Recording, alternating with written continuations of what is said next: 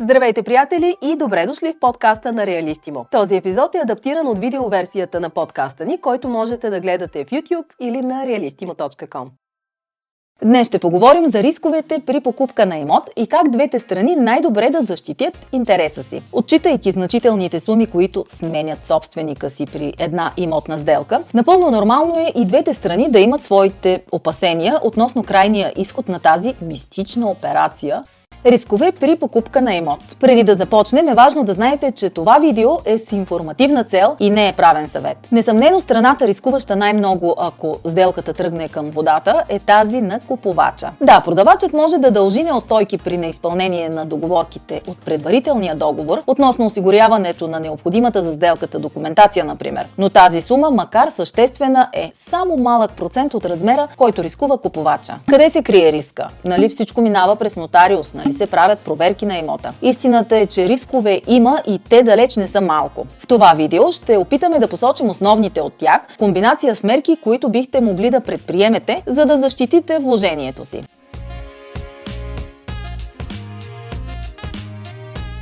Започваме с уточняването на право на собственост. Всяка една сделка, без значение стоката, представлява промяна на правото на собственост. Съответно, най-голяма заплаха за интересите на купувача е застрашаване на тези негови новопридобити права. Най-първичната и задължителна стъпка е проверка в имотния регистр дали лицето, ответна страна по сделката, реално има правото да прави промяна на собствеността на имота. Проверете дали продавачът не е в режим на съсобственост. Това може да е на лице, ако имотът е наследствен или придобит по време на брак. Казусът с наследствено придобит имот може да бъде разрешен с изискване на свидетелство за наследници. Ако имотът пък е придобит след сключване на брак, то съпрузите са равнопоставени с собственици. Ако имотът е придобит преди сключване на брак или е дарен на продавача, той може да разполага с него самостоятелно. Ако продавачът няма възможност физически да присъства на сделката и е представен от упълномощено лице, уверете се, че пълномощника има правото да прехвърли собствеността на конкретния имот. Запознайте се подробно с пълномощ точното и обхвата от права, които то осигурява на носителя му. Проверете обстойно историята на имота в имотния регистр, като тази проверка трябва да обхваща минимум 10 годишен период.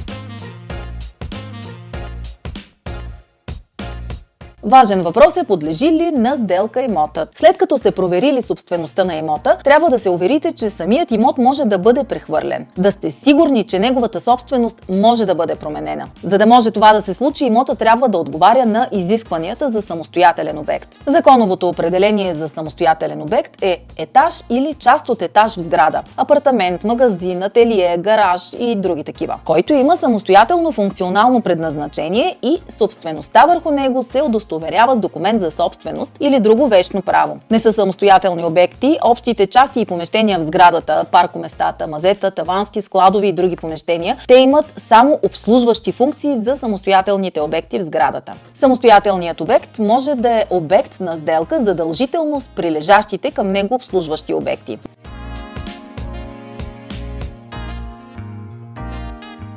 Следва проверката за тежести върху имота. Когато върху имота има наложени възбрани, трети лица, различни от собственика на имота, могат да предявят претенции над имота обект на сделка. Справка за наличие на тежести върху имота е задължителна стъпка, предхождаща сделката. Издава се от имотния регистр към агенцията по вписванията, като ви препоръчваме да направите две такива справки. Една преди подписването на предварителния договор и една непосредствено преди подписването на нотариалния акт. Това са основните моменти, на които трябва да обърнете внимание внимание преди постъпване към подписване на предварителен договор и задвижване на процесите, водещи към нотариално изповядване на сделката.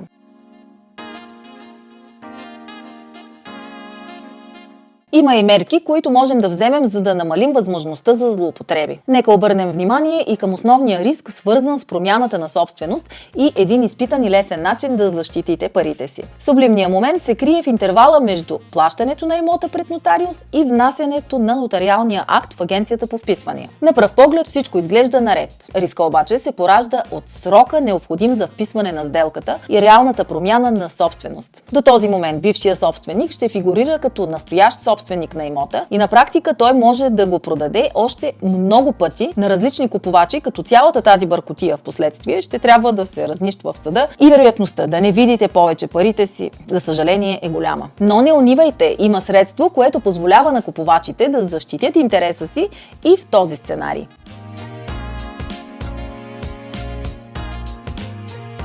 Инструмента, за който говорим, е така наречената сметка под условие. Известна още като доверителна сметка, тя представлява трето лице, различно от двете страни по сделката. Най-често нотариус или банка, което съхранява сумата по сделката до изпълнение на конкретни условия. Подписва се тристранен договор между страните по сделката и избрания от тях посредник, като се посочват условията, при които парите ще бъдат преведени на продавача. Най-често трансфера се обвързва с вписване на нотариален акт на името на купувача и генериране на удостоверение за тежести на имота, на което купувача фигурира като собственик и е видно, че не е имало действия, свързани с конкретния имот в интервала между подписването при нотариуса и реалната промяна на собствеността. Това е един изключително ефикасен метод за защита на интересите и на двете страни. Заплаща се такса към банката или нотариуса, избрани да съхраняват сумата, но тя е нищожна в сравнение с придобитата сигурност. Важно е желанието на купувача да използва подобна форма на разплащане да е уточнено още преди подписване на предварителния договор и двете страни да имат яснота относно процеса. Това беше, приятели. Надяваме се видеото да ви е било полезно.